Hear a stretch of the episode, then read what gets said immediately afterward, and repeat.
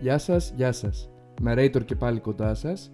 Πίσω από το μικρόφωνο είναι ο Φίβος και στην παρουσίαση του επεισοδίου είναι ο Βασίλης. Καλώς ήρθατε και πάλι στην εκπομπή του Narrator.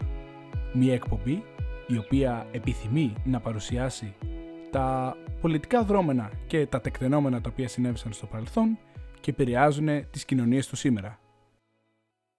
Το σημερινό narrator αποτελεί μια ανασκόπηση των γεγονότων που έχουν συμβεί στον πόλεμο μεταξύ Ρωσίας και Ουκρανίας, στον ε, πόλεμο τον οποίο φυσικά έχει προκαλέσει μια τέτοια αναστάτωση και ένα τέτοιο κουβάρι εξελίξεων που έμελε να αλλάξει και παντελώς την οπτική με την οποία βλέπουμε τα πράγματα σήμερα σε σχέση με ένα χρόνο πριν. Έχουμε λοιπόν την θλιβερή επέτειο του ενός χρόνου, βασικά και λίγο παραπάνω και είναι πάρα πολύ σημαντικό θεωρούμε από το κανάλι του DNP Scope και ιδιαίτερα από το θεματικό κανάλι Narrator να σας καλύψουμε τις εξελίξεις οι οποίες έχουν συμβεί τους τελευταίους τουλάχιστον 12 μήνες στους οποίους εμπλέκονται τόσο στρατιωτικές εξελίξεις αλλά και οικονομικές και ανθρωπιστικές κρίσεις οι οποίες έχουν προκαλέσει οδύνη σε όλη την Ιφίλιο. Πόλεις και χωριά έχουν καταστραφεί,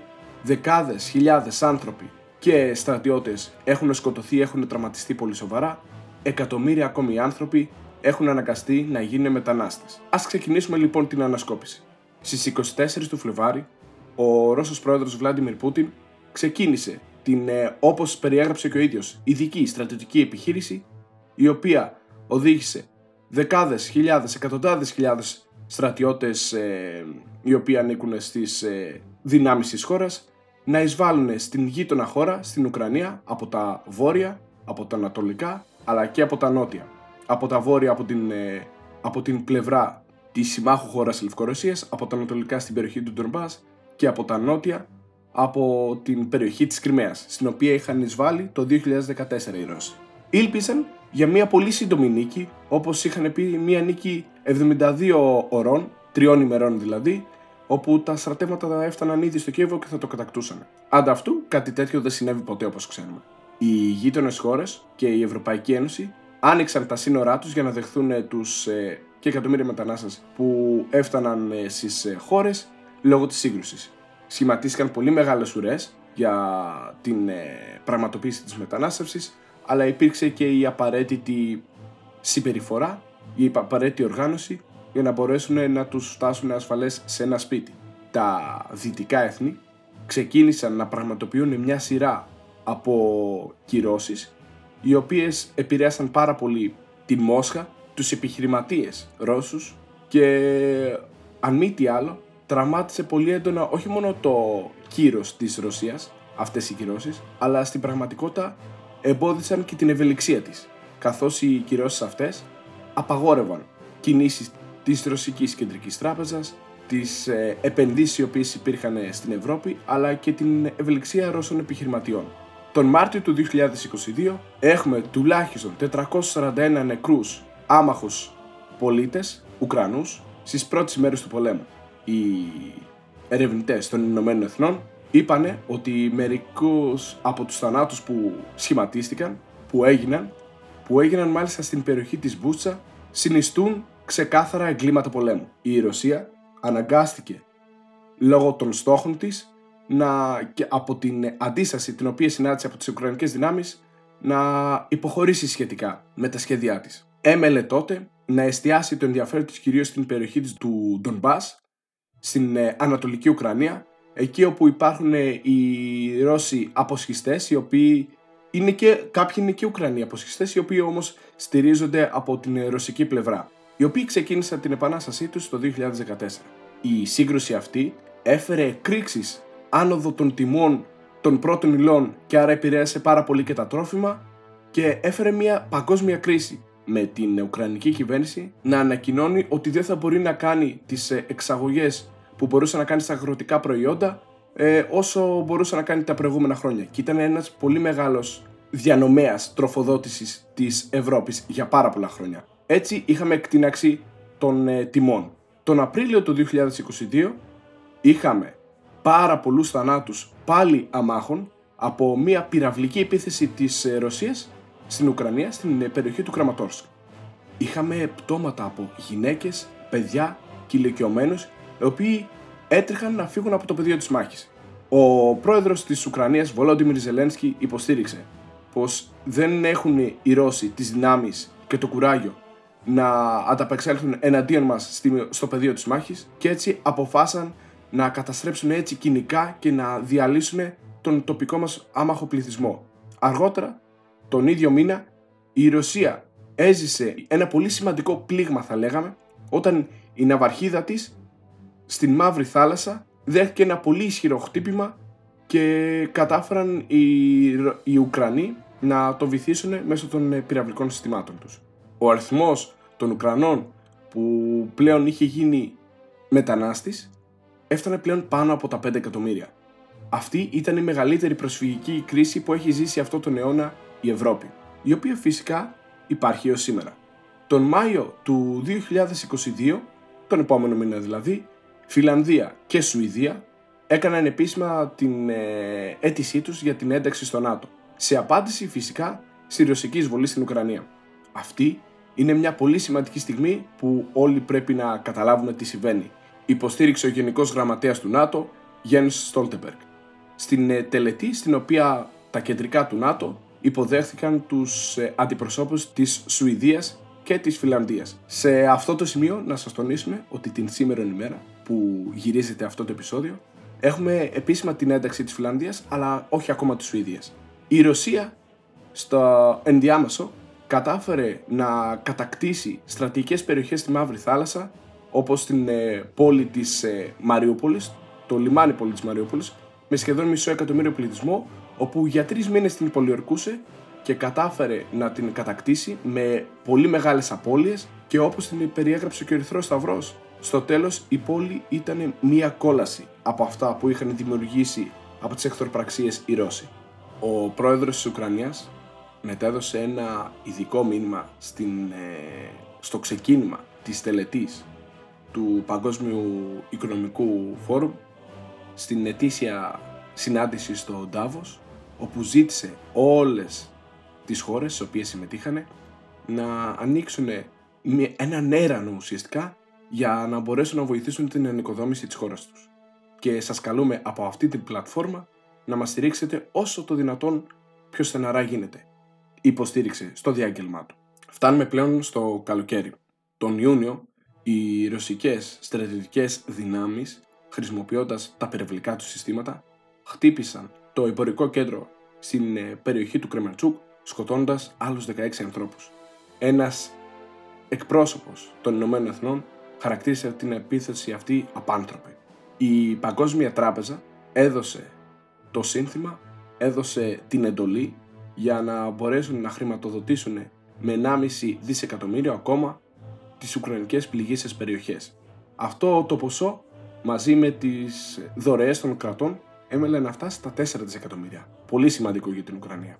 Η Ρωσία είπε ότι η Ευρωπαϊκή Ένωση, η απόφαση της Ευρωπαϊκής Ένωσης να κλείσει την κάνουλα για τις εισαγωγές του ρωσικού πετρελαίου έχει διαλύσει τις ε, τιμές στις ε, αγορές των ε, ενεργειακών και αυτό έχει ως ένα αποτέλεσμα να δημιουργήσει μια αυτοκαταστροφική κίνηση για την ίδια την Ευρώπη.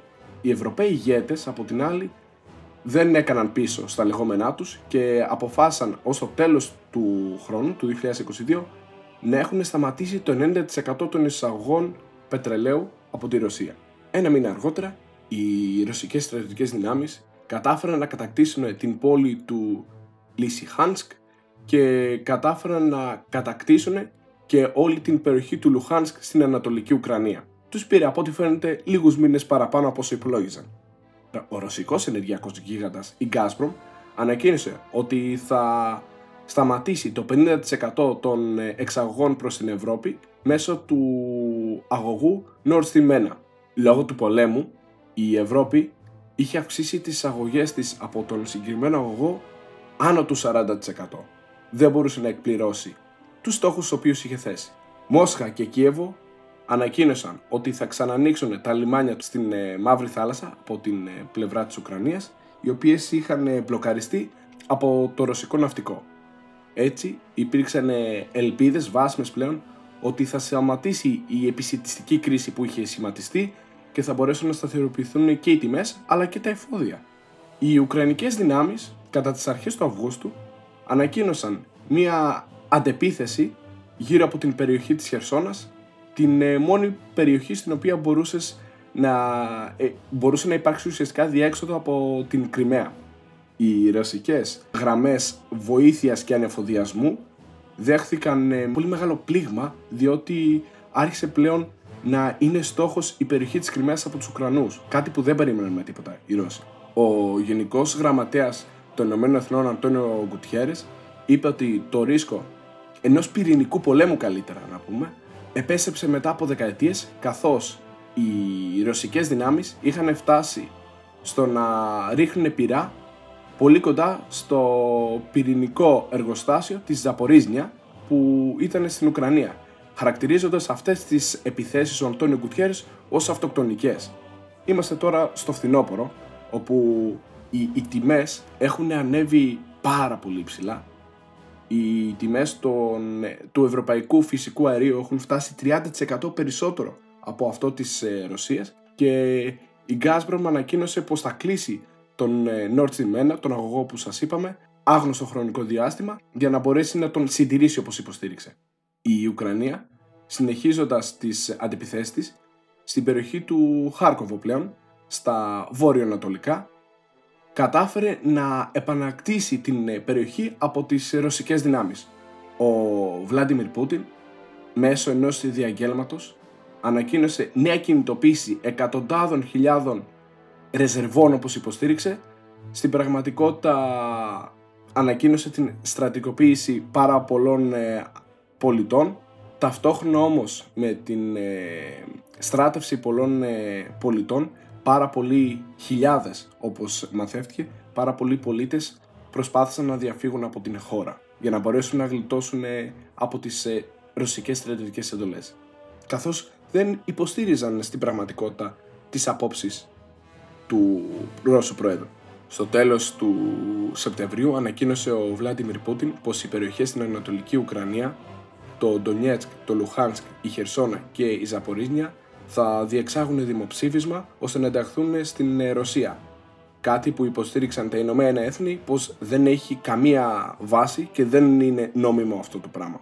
Καθώς δεν πήραν τις περιοχές με νόμιμο τρόπο οι Ρώσοι. Στις αρχές του Οκτωβρίου συνέβη μια έκρηξη πολύ σημαντική καθώς ε, ήταν ένα πολύ μεγάλο πλήγμα για τις ρωσικές στρατιωτικές δυνάμεις καθώς καταστράφηκε η γέφυρα η οποία συνέδεε την, τη Ρωσία ουσιαστικά, τις ρωσικές στρατιωτικές επιχειρήσεις με την ε, Κρημαϊκή Χερσόνησο. Λίγες μέρες αργότερα η Ρωσία αποφάσισε να απαντήσει με την εκτόξευση πυράβλων σε περιοχές στο Κίεβο. Και αυτό εδώ συνέβη μετά από πάρα πολλούς μήνες, σε σχέση πάντα με την ε, έναρξη του πολέμου.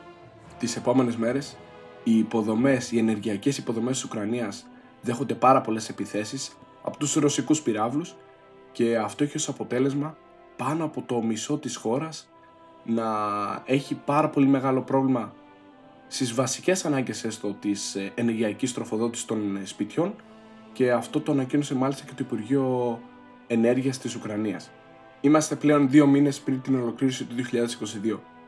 Η Ρωσία έχει φτάσει πλέον σε τέτοιο σημείο που δεν μπορεί με τίποτα να επανακτήσει την Χερσόνα και ανακοινώνει την απόσυρση των στρατευμάτων της στην ε, μόνη μεγάλη πόλη ως τώρα που είχε καταφέρει να κατακτήσει πριν. Η περιοχή της Χερσόνας, μία από τις τέσσερις που είχε ονομάσει ο Πούτιν ότι θα είναι για πάντα μέρος της Ρωσίας, δεν συνέβη ποτέ η ολοκληρωτική κατάκτησή της. Ένα τεράστιο πλήγμα στο ηθικό των ρωσικών στρατιωτικών δυνάμεων. Έπειτα συνέβησαν δύο εξελίξεις οι οποίες αφορούν άμεσα τα ενεργειακά. Η Ευρώπη διαπίστωσε πως μπορεί να βοηθήσει την Ουκρανία, η είχε δεχθεί ένα πολύ σημαντικό πλήγμα στις ενεργειακές υποδομές. Αποφάσισε να ανακοινώσει να ζητήσει ουσιαστικά από τους Ευρωπαίους πολίτες να χρησιμοποιούν πολύ λιγότερο σε σχέση με πριν σε οτιδήποτε εμπεριέχεται με τα ενεργειακά, ώστε να μπορέσει να διαθέσει περισσότερα ενεργειακά αποθέματα στην Ουκρανία και ταυτόχρονα υπήρξαν εκκλήσεις για την πάυση του πυρός, από, κυρίως από τα ρωσικά πυρά στην περιοχή του πυρηνικού εργοστασίου της Ζαπορίζνια καθώς άρχισαν να παρατηρούνται πάρα πολύ ανησυχητικά ε, επίπεδα αύξησης της, ε, της ραδιενέργειας στην περιοχή. Τον Δεκέμβριο του 2022 ο πρόεδρος της Ουκρανίας Βολόντιμιρ Ζελένσκι μίλησε στο, στην Αμερικανική Γερουσία στο Κοινοβούλιο ΣΕΣΚΑ της, ε, των Ηνωμένων Πολιτειών όπου για πρώτη φορά μετά από την έναρξη του πολέμου κατάφερε να πάει σε άλλη χώρα και να μπορέσει να βγάλει μια ομιλία. Μίλησε για την ε, πολύ σημαντική ανάγκη να συνδράμουν για την ε, διασφάλιση της δημοκρατίας στην Ουκρανία και έκανε έκκληση έτσι προς τους Αμερικανούς για οτιδήποτε για οποιαδήποτε παροχή βοήθειας. Τα Χριστούγεννα ο Βλάντιμιρ Πούτιν είπε ότι η Ρωσία είναι έτοιμη να συζητήσει με την Ουκρανία. Παρά αυτά, το Κίεβο υποστήριξε ότι τα αιτήματα της Μόσχας δεν ήταν καθόλου σοβαρά και ότι δεν θα σταματήσει να εργάζεται μέχρι και ο τελευταίος Ρώσος στρατιώτης φύγει από τις εδαφικές περιοχές της. Η Ευρωπαϊκή Κεντρική Τράπεζα ανακοίνωσε επίσης ότι ο πληθωρισμός παρέμενε σαν στόχος για το 2% για τα επόμενα τρία χρόνια. Αρκετοί παράγοντες, ιδιαίτερα ο παράγοντας του πολέμου της Ουκρανίας, είχαν οδηγήσει την έκρηξη του πληθωρισμού στο 10,6% στις 19 ε, χώρες οι οποίες ανήκουν στην Ευρωζώνη για τον ε, περασμένο Οκτώβριο σύμφωνα με τα στατιστικά στοιχεία που υπήρχαν. Φτάνοντας πλέον στις απαρχές του νέου έτους, τον Ιανουάριο του 2023, έχουμε φτάσει σχεδόν στον ένα χρόνο πολέμου, έχει ανακοινωθεί πλέον από τις ε, ρωσικές αρχές ότι οι μισθοφορικές δυνάμεις της Wagner, μιας έμπειρης ομάδας μισθοφόρων στρατιωτών, θα είναι πολύ πιο έντονες στις ρωσικές στρατιωτικές επιχειρήσεις και κατάφεραν οι ρωσικές δυνάμεις να πάρουν ε, τις πρώτες μεγάλες στρατιωτικές νίκες τους στο πεδίο της μάχης μετά από πάρα πολλούς μήνες. Κατακτώντας την ε, περιοχή του, την πόλη καλύτερα, το Σελεντάρ, στην ε, ανατολική περιοχή του Ντονιέτσκ. Έπειτα έστεψαν την ε, προσοχή τους στην πολύ μεγάλη στρατηγική σημασίας πόλη, την πόλη της Μπαχμούτ, μια πόλη που αν κατακτηθεί ίσως είναι το σημαντικότερο στοιχείο για την κατάκτηση της περιοχής του Ντονμπάς. Να σας πούμε σε αυτό το σημείο πως η μάχη ακόμα μένεται στην ε, πόλη της ε, Μπαχμούτ και δεν έχει καταφέρει να την κατακτήσει ακόμα η ρωσική πλευρά έως και σήμερα. Μάλιστα, ο παγκόσμιος οργανισμός ο οποίος ασχολείται με την σύντηση και τα αγροτικά προϊόντα και γενικότερα την, και τη διανομή πρώτων υλών ανακοίνωσε πως οι τιμές των ε, τροφίμων έχουν εκτιναχθεί σε σχέση με πρόπερση κατά 14,3%. Ο Βολόντιμιρ Ζελένσκι στην, ε, στο διάγγελμά του, στο ζωντανό διάγγελμά του, στο Παγκόσμιο Οικονομικό Φόρουμ στην ετήσια συνάντηση στον Τάβος, είπε πως ο κόσμος προσπαθεί να ξεπεράσει μια πανδημία, μια οικονομική κρίση. Τώρα ο κόσμος πρέπει σήμερα να πολεμήσει τον Πούτιν, γιατί ο κόσμος θα μπορέσει να ανακάμψει ξανά έναντι των δικτακτόρων. Έχουμε φτάσει πλέον στην επέτειο του ενός έτους, στην θλιβερή επέτειο του ενός έτους, Φεβρουάριο του 2023, όπου οι εκκλήσεις του Ζελένσκι είναι κυρίως για παροχή στρατιωτικής κυρίως βοήθειας από την Δύση, από την Αμερική και από την Ευρωπαϊκή Ένωση, με οποιοδήποτε τρόπο, με τεθροκισμένα οχήματα, με όπλα, με άντρες, με οποιοδήποτε τρόπο γίνεται, ώστε να μπορέσει να αντιστέκεται συνεχώς στην ε, ρωσική επιθετικότητα. Από την άλλη, η Ρωσία δεν έχει καταφέρει να σημειώσει κάποια αξιοσημείωτη πρόοδο, ενώ πάνω ουσιαστικά στην ανάγκη της έχει συνάψει ένα σωρό συμφωνίες το, τους τελευταίους μήνες με την Κίνα και έχει καταστήσει σχεδόν έρμεο των κινέζικων διαθέσεων κλείνοντάς στο μάτι με οποιοδήποτε τρόπο. Αυτά λοιπόν φίλες και φίλοι είναι τα πιο σημαντικά γεγονότα τα οποία έχουν συμβεί στο ουκρανικό μέτωπο και αν μη τι άλλο μας συγκινούν πέραν του δέοντος όλες οι συγκινητικές προσπάθειες της, ε, των ε, Ουκρανικών δυνάμεων και ελπίζουμε άμεσα σε εξελίξεις οι οποίες θα τερματίσουν τον πόλεμο και θα σταματήσουν τις ε, φρικαλαιότητες τις οποίες ζουν εδώ και πολύ καιρό Ουκρανοί πολίτες αλλά και όχι μόνο. Δεν έχουμε να προσθέσουμε κάτι περαιτέρω. Ελπίζουμε μέσα από αυτό το επεισόδιο να καταλάβατε την σημαντικότητα των ε, πράξεων που γίνονται σχετικά κοντά μας είναι πάρα πολύ κοντά στα ευρωπαϊκά μας σύνορα, αν και δεν έχει ενταχθεί ακόμα η Ουκρανία. Δεν έχουμε να προσθέσουμε κάτι περαιτέρω. Από τον ε, Βασίλη Παπουτσί να είστε όλοι και όλες καλά. Γεια και χαρά!